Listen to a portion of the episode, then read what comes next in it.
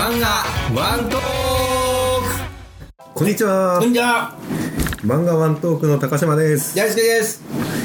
えっとね収録久しぶりですね。ちょっとねそうそうですね。ちょっと感覚が時間がしますね。は飽きましたけい1どヶ月ぐらい空いたんじゃないですかね。そうですね。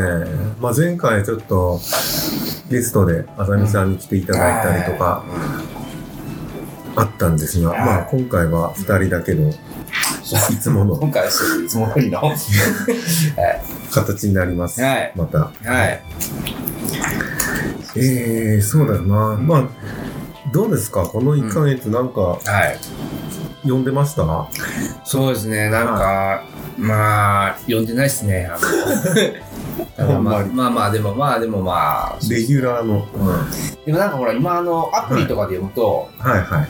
ポイントを取るためにあ読まなきゃいけない漫画が多数あるんです。あ多数っていうかまあ、まあ、マガジンかな、うんマガポケかな。マガポケは必ず5ポイントを得るのに漫画1話読まなかったりしなきゃいけないんですよねポイントに釣られて。そうそうなんですよ。それもう毎日僕はあのポイントつられてさーってこうスクロールしてほとんど読んでない速読みたいにして読んでるんですけどはいでもやっぱたまになんかこう引っかかってしまう漫画っていうのはどうしてもあってはまあそれはちゃんとやっぱ読むきっかけになるんであれはまあなんかうまいなと思いますよね。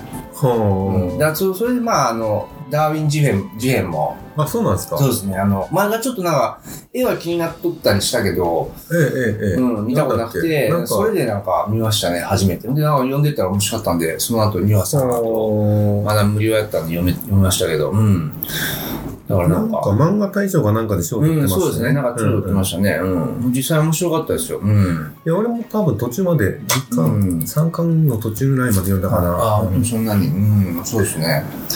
はあ、その前に、まあ、漫画ワントークの説明をしておきますい。と、はい。えーっとですね、漫画ワントークはですね、新しい漫画との出会いのきっかけになってくれたり、まあ自分が、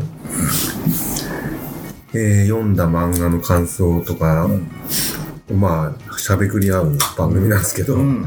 えー、なんでしょう。えーっと、まあ、毎回、一応、漫画の中身についてネタバレも気にせず話していますが、うんえーっと、まあ、ネタバレが気になる人とかは、まあ、ちょっと読んでから聞いた方がいいかもしれません。はい。えーっと、紹介がちょっとグダグダになってしまったな。えーっと、で、今回取り上げる作品は、はいはいえーっとね、僕の方で、うん。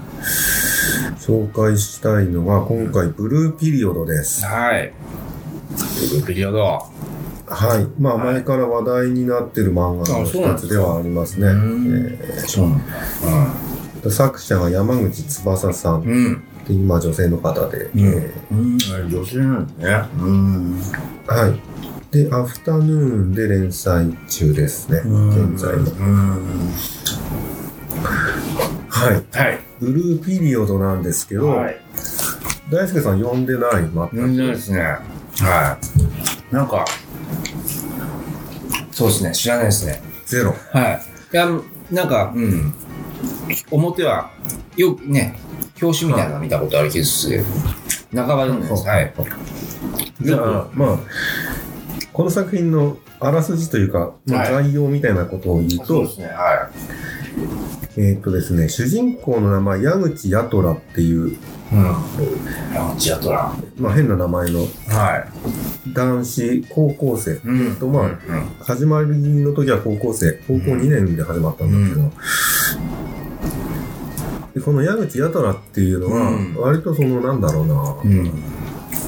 頭が良くて、うん。まあ、友達もそれなりにうん。いて、うん。で、まあ、割と都会っ子で遊んでうん。る感じの、うんなんだろうな、うん。パリピに近い。まあ、イケてる、うん。高校生。うん。うん、特に困ったことがない。はい。順風満帆な。そう。うん。なので、うん。なんだろうな。将来別に、うん。今高校生で、まあ、うんどっか自分の行きたい大学とかも、うんまあ、割と選べる立場にあ,、る感じ、うん。頭がいいので、うん。なんだけど、えっ、と、あることをきっかけに、ん。美術の道うん。を目指す。ことになります。うん。えっと、その、まあ、あることっていうのは、その先輩の、うん。美術部にいる先輩みたいな人の絵を見たことがきっかけで、うん。美術に目覚めるんですね、こうんの矢口アトラ。はいはいはい。うん。矢口やと。うん。っていう、なん、なんだろうな。うん。この漫画の面白いところは、うん最初の方は、はい美大を目指す漫画なんですよ。はいはいは東京芸術大学。に入るための、はい。はい。照明も。はえー、まあなんだろうな。い。うん。要するに、何？受験漫画みたいなところがあって、うん。それの美術版？うん。絵で大学に入るっていうのはどういうことかみたいなうん。ことを割とカクカクしかじかみたいなね。東ああ、ちょっと似ているテイストはあるけど、うんそれのもうちょっとうん。技術寄りなというか、うん。ああ。精神、精神的な、メンタル的な部分も深く入るんですけど、うんうんうん。メンタル的な部分。うん、そうですね。単純にその、なんだろうな、うん。絵って何かみたいな、うん。へえ。何なんですかね。絵って何か。うん。絵って何か。うん。なんかな、あのね、結構印象にうん。的な言葉がいくつかあって、うん。えーっとね、ちょっと出てくる、うん。出すのはどこに書いてあったかな。セリフがね、はい鋭いん。だな。ああ、切れるん。だ。切れますね。ねセリフが切れてますね、これえ。う。ん。例えば。例えば、どんなセリフなんですか？そう、切れる、切れる。今たまたま読ん見てたのは、ん。悔しいと思うなら、うんまだ戦えるね。ああ。言ってますねはいはいはいはい。諦めたらそこで終わりだよっていう、安西先生的なね。うん。ああ。そうですか。天才、うん。まあ序盤の方にですね、はいえっ、と、この、えー芸大へ目指すためにうん。美術予備校に入るんですよ。美術予備校で、い。うん。そこに、まあ一緒に入ってくるライバルといいますか、まあ、うん大学受験を目指してるは他の。生徒とかと出会うんですけど、はいはその中に一人、高橋い。は与太助っていう、い。はい。なんだろうな、まあ、こう、天才うん。くんが入ってくるんです。はいはいはいは絵に関してはうん抜群に天才的なんだけど、い。与太郎くんは、はい。与太助くん、与太助くんは、はい。世界くんって言われるんですけど、はえーっと、で与太助くんが、うんあのーうんやたらとは言ってみれば真逆のタイプ、うん割とい。うん。孤独一人でうん黙々と絵を描いて、友達も少ない、ほとんどいなくて、えみたいなタイプ。の子なんですよね。ね。ははい。はい。い、で絵が抜群にうまい。はい。要するにもう、やとらから見たら、うん。与太助君は天才にう見える。ん。はいはいはい。で与太助君から見たら、やとらは、うん。イケてるイケメンのお兄ちゃん。的な感じというか、なん。でお前が美術を目指すん。だよっていう気持ちはい。でいる。はいはこの二人の関係とかが。面白いですね、うん。序盤は。ああ。これ完結してるん。ですかいやいや、まだままだだ。まだ。あのー、言っちゃうとさ、序盤は何巻だったかな、大学入るまでは、ん。まあ大学を目指す漫画なんだけど、あ入ってからは。今度大学生活を描いた漫画に変わっていきますう。ん。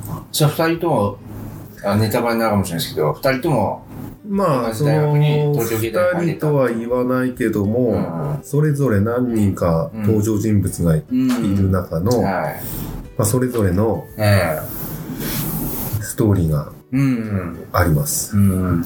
あ、ヤトラとヨタスケの、こう、ライバル関係の漫画でもないわけなんですね。あ、そうですね。うん一部です、その関係は。は。他にもいろんな人間が出てきて、うんいろんなつながりはあるんだうけど、ん。まあ、象徴的なのはそのヨタスケ君とうんヤトラのうん。関係が一つ象徴的かな。うん。あとは、その、変わったやつで、うん。鮎川隆二っていう、うん。うん。ヤトラと同じ高校に通っている、うん通称ゆかちゃんっていうんですけど、うん。あ、いい。鮎川隆二って言うんだけどね、はいこの子、男なんだけど、ええ見た目が完全に女なんですよ。要するになんだろうな、そのトランスジェンダー的な、うんなんつうかはいはいはいそういうか、はい感じなのかな。はいはいはい。うん。体は男で心が女なのかな、うん。はで、女の子にすごい人気がある。い。はい。うん。まあ、湯川隆二っていううん。のも一緒に、まあ、美大目指すんだけど、はい。まあ、この、こいつにはこいつでいろいろ問題があったりして、うん。うんはい、この人のストーリーもまた面白いですね。うん質問いいですか？はい。なんでしょう？えっと、ブルーピリオドは、はい、はい。結局どういう、なんていうかあ、タイトルな。の意味ですか？はい。ああ、えっと、なんか出るんですか、その、やっぱり。えっとね、僕のん考えが正しいかはわかんないですけど、うですよね。うん。解釈はね、人それぞれですからね。ブルーピリオド、うん。ヤトラがうん。美術を目指すうんきっ。かけになった一つに、はいまあ、先輩の絵っていうのがあるんだけど、はい。自分のその、なんだろう、学校での課題、授業、美術の授業の時に描いたうん。渋谷の街の絵っていうのがあって、はい。えーまあ、別にうまい絵ではないんだけど、うんその色使い、うん。朝の渋谷の街のはい。色を青で塗ったんです。はいはいはその青がすごく。うん。なんだろうな、うん。自分にとってうん印象にうん。残っているっていうことで、はい。で、うん。まあ、青い渋谷の絵を描いたんだけど、友達はちゃんと分かってくれたんですよ。これ朝の渋谷うん。だろうみたいなことをはい。言われてう、ん。やたらはすごくそれが嬉しかった。うん。あ、ヤトラが書いたんですね。そうそう、授業、うん授業の一環として描いて、うんみんな描い、なんかの絵を描かなきゃいけないんだけど、うんやたらはまあ渋谷の。遊んでるからね、いつもね。そうそう、朝の渋谷の風景ってこんなんだよなっていうのが青色で描いてはいはいはい。で、友達はそれを見て、うんあ、これ朝の渋谷だろうみたいな感じで、うん。えー言ってくれたのが、まあ嬉しかったっていううんのの多分青うん。がこのタイトルのブルーにかかってるんだろうなとは思うんだけど、まあそんだけではないとは思うんだけど、ピリオドはね。ピリオドはどういううん。意味なのかな、うんまあピリオドしたら終幕というかね、終わりみたいな。そうですだからまあで。も渋谷の、朝の渋谷ってことはもうこうね、静かになった渋谷ってことだから、そういう意味があるのかな、ちょっと思いましたけど、そうね。まあただ、わかんない単にその青春的な青も入ってるとは思うし、あえーああ、青春の終わり的なね。はいはいはい。うんそうなのかもしれないねはいはいはい。ほう。うん。特にだからその、漫画の中でそのワードは出てこないってことですね。つまりね。そうだね。ブルーピリオドだとは言わないわけですね。そう。ワンピースを目指すんだみたいなことではないです。ブルーピリオドを目指すんだとは言わないわけですね。はい。はいそっかそっか。はい。そうなんですね。うん。わかりました。はい。まあ、そういうね、あの、タイトルはわからないっていうのもまたちょっと面白いですよね。なんか漫画としてね。うん。一番最後にわかるみたいなね。そそうですね。まあタイトルあまり気にしたことはなかったけど、うんうんまあ、そうなんだ。あんまり意味がわからないです。はい。そうか。うん。ブルーっていうのはでもなんかね、あの、あれですよね。北のブルーとかも言うし、なんか日本は、日本のこ、あの、絵画ってブルーがなんか結構、なんか貴重とされるというか、こう、貴重とされるなんか基本の調調子っていうか、あの、なんかよよう聞きますよね、ブルーは。青い、うん。北斎とかのなんかブルーとかもなんか、その世界的になんか評価されたとかなんか、まあテレビで言っとったような、言ってないような。え、葛飾北斎とかのほら、あの、あるじゃないですか。波を描いたような。はいはいはい。あれは結局ブルーだからなんか。そういえばアニメ化されてるん、ああ、なんですけど。ですけどブルーピリオド。はい。はいうん。まあ途中、まだ、途中までしかやってないけど、うん。まあ最近もう何でもアニメ化しますしね、本当に。すぐアニメ化しますからね。うんまあ、売れると大体アニメ化されますよね。ねえ、でどこでやってるんやって話ぐらいなんかみんな見気がしますよね。まあねまあネット上とかまあいろいろね、場所あるんでしょうけど、はい。次から次からにアニメ化されてるけど、まあでもその中でもこうやってやっぱテレビに、テレビ役に入るっていうのは本当にやっぱ頂点なんでしょうね、きっとね。うん。そんな中でもね。そうね。あ俺の絵で全員殺すっああて言ってますね。あ、そうですか。無理ですけどね。それは嘘ですけどね。いや、でもわかんないですね。それだけの力があるかもしれない。そういうことっすよああ、でもそのぐらいのね、やっぱ意気込みというかこうね、妄想力がないとやっぱできないかもしれないですね。芸術家っていうのはね、きっとね。うん、そうか、そうだななんだろうないや、面白そうですね、でもね。えっとねうん。読むとね、無性に絵を描きたくなるんですよ、これ。はいはいはいはい。あのー漫画のね、あの、あれとか、漫画を描く漫画を。うん、まあそういうのに近いのかな。ねなんか、絵って自由だなって思うんですよ、読むと。ははい。だけど、まあなんか。この人らすごい悩んでんなっていう、うん。なんか、好きなことは趣味でいい。これは大人の発想だと思いますよう。ん。って先生が言う、言うんですけど、これも、いい言葉ですね。え、え、それちょっと待って、し好きなことは趣味でいいっていうのは大人の発想ってことですか？はああ。そんな続きはないんですね。うん。うん。うん。うん。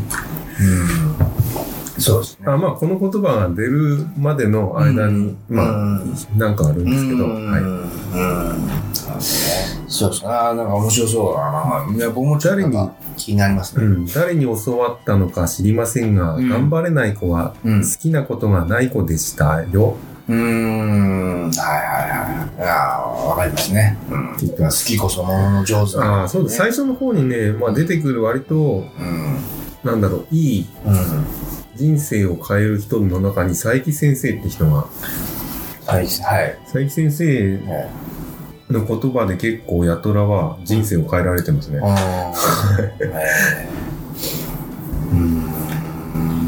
まあそういうね、恩師っていうのはね、必ずね、はいいるもんですよね。うん。いや、僕もあの、すごい大好きな漫画に、ひ左利きのエレンっていうね、あはいあはって、それもまあ、あの、まあ、さ全体を見ると広告代理店の話なんですけど、い。うん。あの、しょっぱなはやっぱその美大に合格するまでのやっぱり。話だったり、まあ過去やったり未来やったりを、あの、こう、現代やったりをこう、行き来しながら進んでいくんですけど、うん、なんか美大に、うん、入るためのなんかいろいろエピソードがあったり、うん。だから、そのブルーピリオドのすごくなんか、面白そうですよね。うん。そうだな。はえっとね、あ僕ね、うん、そうだな。ブルーピリオドの面白いとこ、この、俺の好きだけが俺を守ってくれるんじゃないのかなってセリフがい。うん、うん。あるんだけど、これは、すごくいいな好きだけが俺を守ってくれる。す。うん、あのそうですね自分の好きっていう気持ちを、はい。えーっとね、まあ、うん自信を持って好きでいろみたいなことやと思うんですけど、うん。なかなかうん。こんなはっきりとなんかね、うんまあ、まあでも、そうですね、あの、そこだけがこう、頼みの綱というか、こう、自分を支えてくれるっていうのはやっぱありますよね。なんかその、そうですねね。なんか自分の好きなことだけがこはい。う、まあ、うん。はい。まあ、絵の話ではあるんだけど、うん。絵の話じゃないんですよね。まあ成長物語。まあ人生の話ではなってはいるんです。うん。ええそのなんか、もうそうですね、もう全く見たことない僕からのこう素朴な質問として、はい。は その、まあ、絵の話ってこう、あの、言いますけど、その、要はまあ絵の、絵に関するまあ技術であったり、い。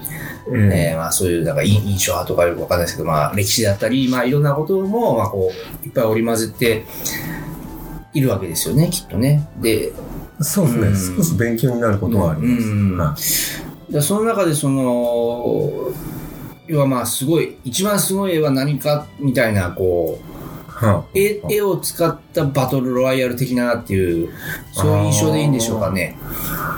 戦う、まあ、そうですね、受験なので、その勝ち負けみたいなものはあるんですよ、やっぱうり。ん。で、どんな絵がいいのか、どんな絵が悪いのか、みたいなうん。ことはうん、やっぱ出てくるんだけど、うん。でも絵って別にうん。人それぞれじゃんっていう、そうですね。そこの、なんだろうな。ジャンルもね、いろいろ違いますしね。はい。印象派と、とか、印象派しか知らんけど。なんかいろいろありますね。そのなんだろう出されたテーマに対してどうアプローチをしたのかうん。とか、そのどういう技術でうん。それを書いたのかとか、うん。なんだろうな。そういったなんとなく納得うん。させられるうん。ようにはできてますね。うん。はい、うん料理とかに近いんじゃないですかなんかそのうん料理漫画とかに。似ているのかもしれないですけど、その辺は。うん。いやまあ、実際にまあ絵を描いてるね、現役の美大生であり、まあ受験生でありは、まあ、結構すごく納得できたり、こう、まあ勉強もにもなるっていうような、そんなまあ感じの、まあでも、まあ素人でもまうんあ、こう、楽しめる。そうですね。うんいや、面白そうですね。まあなんだろう、ちょっとうまく僕ね、うん。うん。本当説明が、そうですね。もうちょっと魅力が 説伝えてほしかったですけど。いや、でもわかりますよね。あのまあ、基本的には青春もので、うん。セリフがキレキレですっていうことうがん。ああ、そうね。はいはい。一番の魅力かなとは思います。いやでも僕はそのなんか、そういう意味で言うと、その左利きのエレンって僕の好きな漫画に結構なんか、似てる感じはなんかあるのかなって気がするんですよ。そその、はうん。もう僕の左利きのエレンも、僕のって言いますけど、あえて。あ、僕の。もうセリフもキレキレやし、もう、はーって思わされることもなんか多いし、はなんか、まあ、絵で戦ってる感じじゃないけども、うん。でもやっぱり才能ってものに、こう、常に、まあ、左利きのエレンはすごくこう、あの、あ、うん。才能ってものをすごくこう、まあ、中核にあるんですよね。うん。そういう部分はあんまないですか？その、才能っては打ち負かされるじゃないですか。すごい才能に出会うと。じゃないかも。才能はあるんだけうど、ん。才能の良し悪しうん。とかじゃなくうて、ん。えー自分はどうなのっていうようなうん。ことをうん。深くやってるような感じです。うん。あの子はこういう才能がある。僕はそういう才能がないみたいな。なだけ、ど、うん僕はその分たくさん絵を描くとかなんかわかんないけど。並ぶためにどうするかみたいな。ことが書いてあるのかな。なんかね、才能って何かみたいなうん。ことなのかな？なんか、うんまあまあ、ちょっとい意地悪いこと言わせていただくと、は まあでもそれはそう、受験生であり、学生だからこそなんかこう、それで済む話ですよね。で僕はなんかその人たちがその、うんその漫画がどどういう結末を迎えるのかわかんないですけど、あの、そうですね、その結末はなんかその気になりますね、なんかその、ああ、うん結末はもう僕もどうなるのか全然わかんないです。これなんか、はい結局そのね、学生とかの間は、ね、家を描いて、まあ、絵絵を楽しめばいいですけど、そ,、ねれがやっぱりね、あの、職業としてなるときにね、だ美大生のほとんどがやっぱりその、ね、うん。職業デザイナーであり、まあ、ほとんどがまあ、違う職業に行ったり、そうですね。ね、これでどう一握りの世界ですからね。うん。なんか、生活に結びつけるとなるとどうするのかっていうのがありましたよね。あの、お金をどうやって稼ぐのかみたいなところ。ただそれもちらっと出てきます。大学行ってからうん。ですけど、その先生とかの話が割とうん。書かれていたりとかしてはい。先生とかもやっぱり先生だけやってなくて、うん。そのアーティスト活動みたいのもやってたりして、うん。は普段はこういった活動をしてて。先生もやってるみたいな、うんその、うん。まあ、東村明子のカクカクしかじかの中でも出てましたけど、その、美大生のほとんどはまあ、クソだっていうね、その、ま まあ、美大自体がお金もかかるし、あーそんね、そんなの、そんな大学に通わせて絵だけ描いて、まあ、結局最終的に就職、まともに就職できる人間なんて一握りしかいなくて、ほとんどが全然絵と関係ない世界にね、行ったりするとか、あ、はい。そんなね、はい厳しい言葉も書いてありましたし、まあなんかそね、んな感じがしますね。そういう厳しい世界だけど、そんななんかこう、あれですよね、温かい漫画なんですよね、きっとね。いやいや、厳しい厳しい漫画厳しいああ、そうですか。部分が多いとああ、そう。なんですか。うんなんか生ぬるいことは書いてない。ああ、そうすね。すごいあいやうんきれいきれいな漫画なんですね。そうですね。うん。じゃあ、じゃあ、まあ、ある意味残酷な漫画でもあるわけですね。そうかな、いや、でもなんか、僕もなんか、僕もっておかしいけど、なんか、その、まあ、お芝居の世界とか、まあ、僕もお芝居とかしてた時もあったんで、やっぱりなんか、もうやってないみやたいな感じですけど。やってないですけど、やっぱ圧倒的な存在ってやっぱ絶対いるわけじゃないですか。そういう人間にこうぶち当たってって、こういう才能の世界ってすごく、まあ、どんな世界でもそうですけど、うん打ちのめされて、まあ、ある意味そこでこう自分自身で道を閉ざしてしまうじゃないですか。でそういうなんか残酷さはやっぱこう、それがないうんようにみんなこう頑張っとるっていうのは漫画ってことでいいんですかね。ああ。いや、それ、あります。そういうのをもろに書いているかもしれあない。ーこの人はこういうふうに脱落していきました、みたいな。なんだろうな。落ち、落ちるところも書いてあるし、上がるところも書いてある。そうか。そうですね。まあまあまあね。成長しますからね、人間はね。いっぺん打ちのめされてもね、終わりじゃないですからね。うんまあ、タイトルはピピリオドですけど。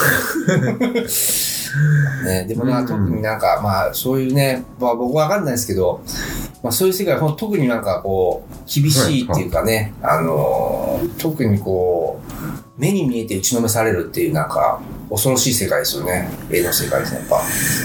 まあそうですね。なんか、まあ、あの世界でもそうなのかもしれないですけど。うんまあそもそも絵で、絵でなくてもいいよねっていう。え？どういうことですか？まあ実際、そう、ええこんなことも書いてあるんだけど、ええ別に絵じゃなくてもいいじゃないっていう。うん。別に彫刻でもいいし、映像作品でもいいですし、えダンスとか、えうん。そういった肉体的な表現でもうん。いいじゃない、みたいなことも言ってるんです。うんブルーピリオドの中まあ、先生方は。はあのーまあ、要するに、どう自分を出すのか。うん。どこ、そこにどう向かっていくのか、うんみたいなうん。ことうん。かな、大きく言うと。そっか。ただ、まあ、きっかけは最初やっぱり絵なんですけど、うん絵から入ってはいくんですけど、でも最後までずっと絵描いてるんですもんね、みんな。そうですね、うん基本ヤトラは、えーっと、油絵家だったっけな？んか湯が、うん。そっちの方に行ったので、一応うん絵の方、うん。描く方にうん。行ってますけど、うん。一緒に最初やってたライバル、予備校に行ってたね、桑名さんっていう、うん。まあもう一人のエリートの、はエリート学生がいたんですけど、はいこの子はうん。受験失敗して落ちたんですよ。うん。で、一浪してうん。大学に入ってきたんですけど、うん。大学に入ってきた時には彫刻のうん。道に入ってました。ああ、そうですね。そうね。まあ、そうですね。だから結局形を変えては、まあ、そういう芸術のね、世界で、まあ、うん。ね、別にありですからね。うん、そうか、そうか。うん、そう、そうですね。僕もなんか一時期、美大の子らとなんか、ちょっと関わってた子あるけど、と時あるけど、あの、うん聞いた話だとなんかやっぱ、彫彫刻家はなんか結構エリートっていうか、って聞いたような気するけどな、彫刻家はなんか、うん。うん、なんか、うん、エリート。彫刻家のやつ言っとったけど。僕もよくわかんない。美,、ううん、美大行ったことないから。まあそう美大美大にもよるのかもししれないですけど。れなんだろう、あ、そういう感覚なんや、うん。みたいな発見とかも割とあったりして、うん。別に絵がうまいとか、ん。下手とか、そうだけじゃないんだな、みたいな、なんかその、うん。そうですでもあれですよね、え、あの、が、が、えー画家と、まあ、絵を描くこととね、彫刻ってもうちょっと、あの、2次元と3次元のね、あの、まあ違いですすもんね。だからやっぱ、向き不向きももちろんありますしね、きっとね。やっぱどっちで才能を開花させるかってまた別ですもんね。はい。まあ、ちょっとね、うん。もうちょっと僕がうまく説明できればいいんだけど、あの、いやーね。まあ最初はやっぱり受験漫画としてうん。受験漫画。読んでもらって、そこでハマれば面白いとは思うんですけどね。ね。受験漫画ですね。うん。いや、なんか、はい。可能性の一つうん。を見せてくれる気がする。うん。あ、こういう道もあるんだなっていうか、こういう可能性そも。人にはあるかもしれないみたいな、なんか、そんな。感覚をうん。もらったかな。うんはい。というところで、は締めようかな。いこんな感じかな。い。あ、最後に僕一言いいですか、あのちょっと僕今日、き来るがてらちょっと思ったことがあるんですけど、はいやっぱなんか、言葉ってやっぱり、すごくなんか、まあ、人を殺す言葉もあるし、ねはいはいこの一言でこう、まあ、じまあ、極端な話自殺してしまったとか、まあ、あはい。るけども、逆にこの言葉一言でこう、救われたっていううん。言葉っていうのも多分なんかあると思うんですよね。その自分自身自覚してない自覚し、ね、あるな、あるなしに別にしても、うん、だからそういうなんかやっぱでも言葉との出会いってすごく貴重だなと思うし、漫画の中でもやっぱりその、はーっと思わせる言葉ってやっぱあって、はい価値観をガーって変えるようなね、はい。言葉があるから、その、うん、なんかそのブルービデオの中にはきっと多分、たくさんそういうのが散りばめられてるのかなっていう、そうですね思いま。したね。は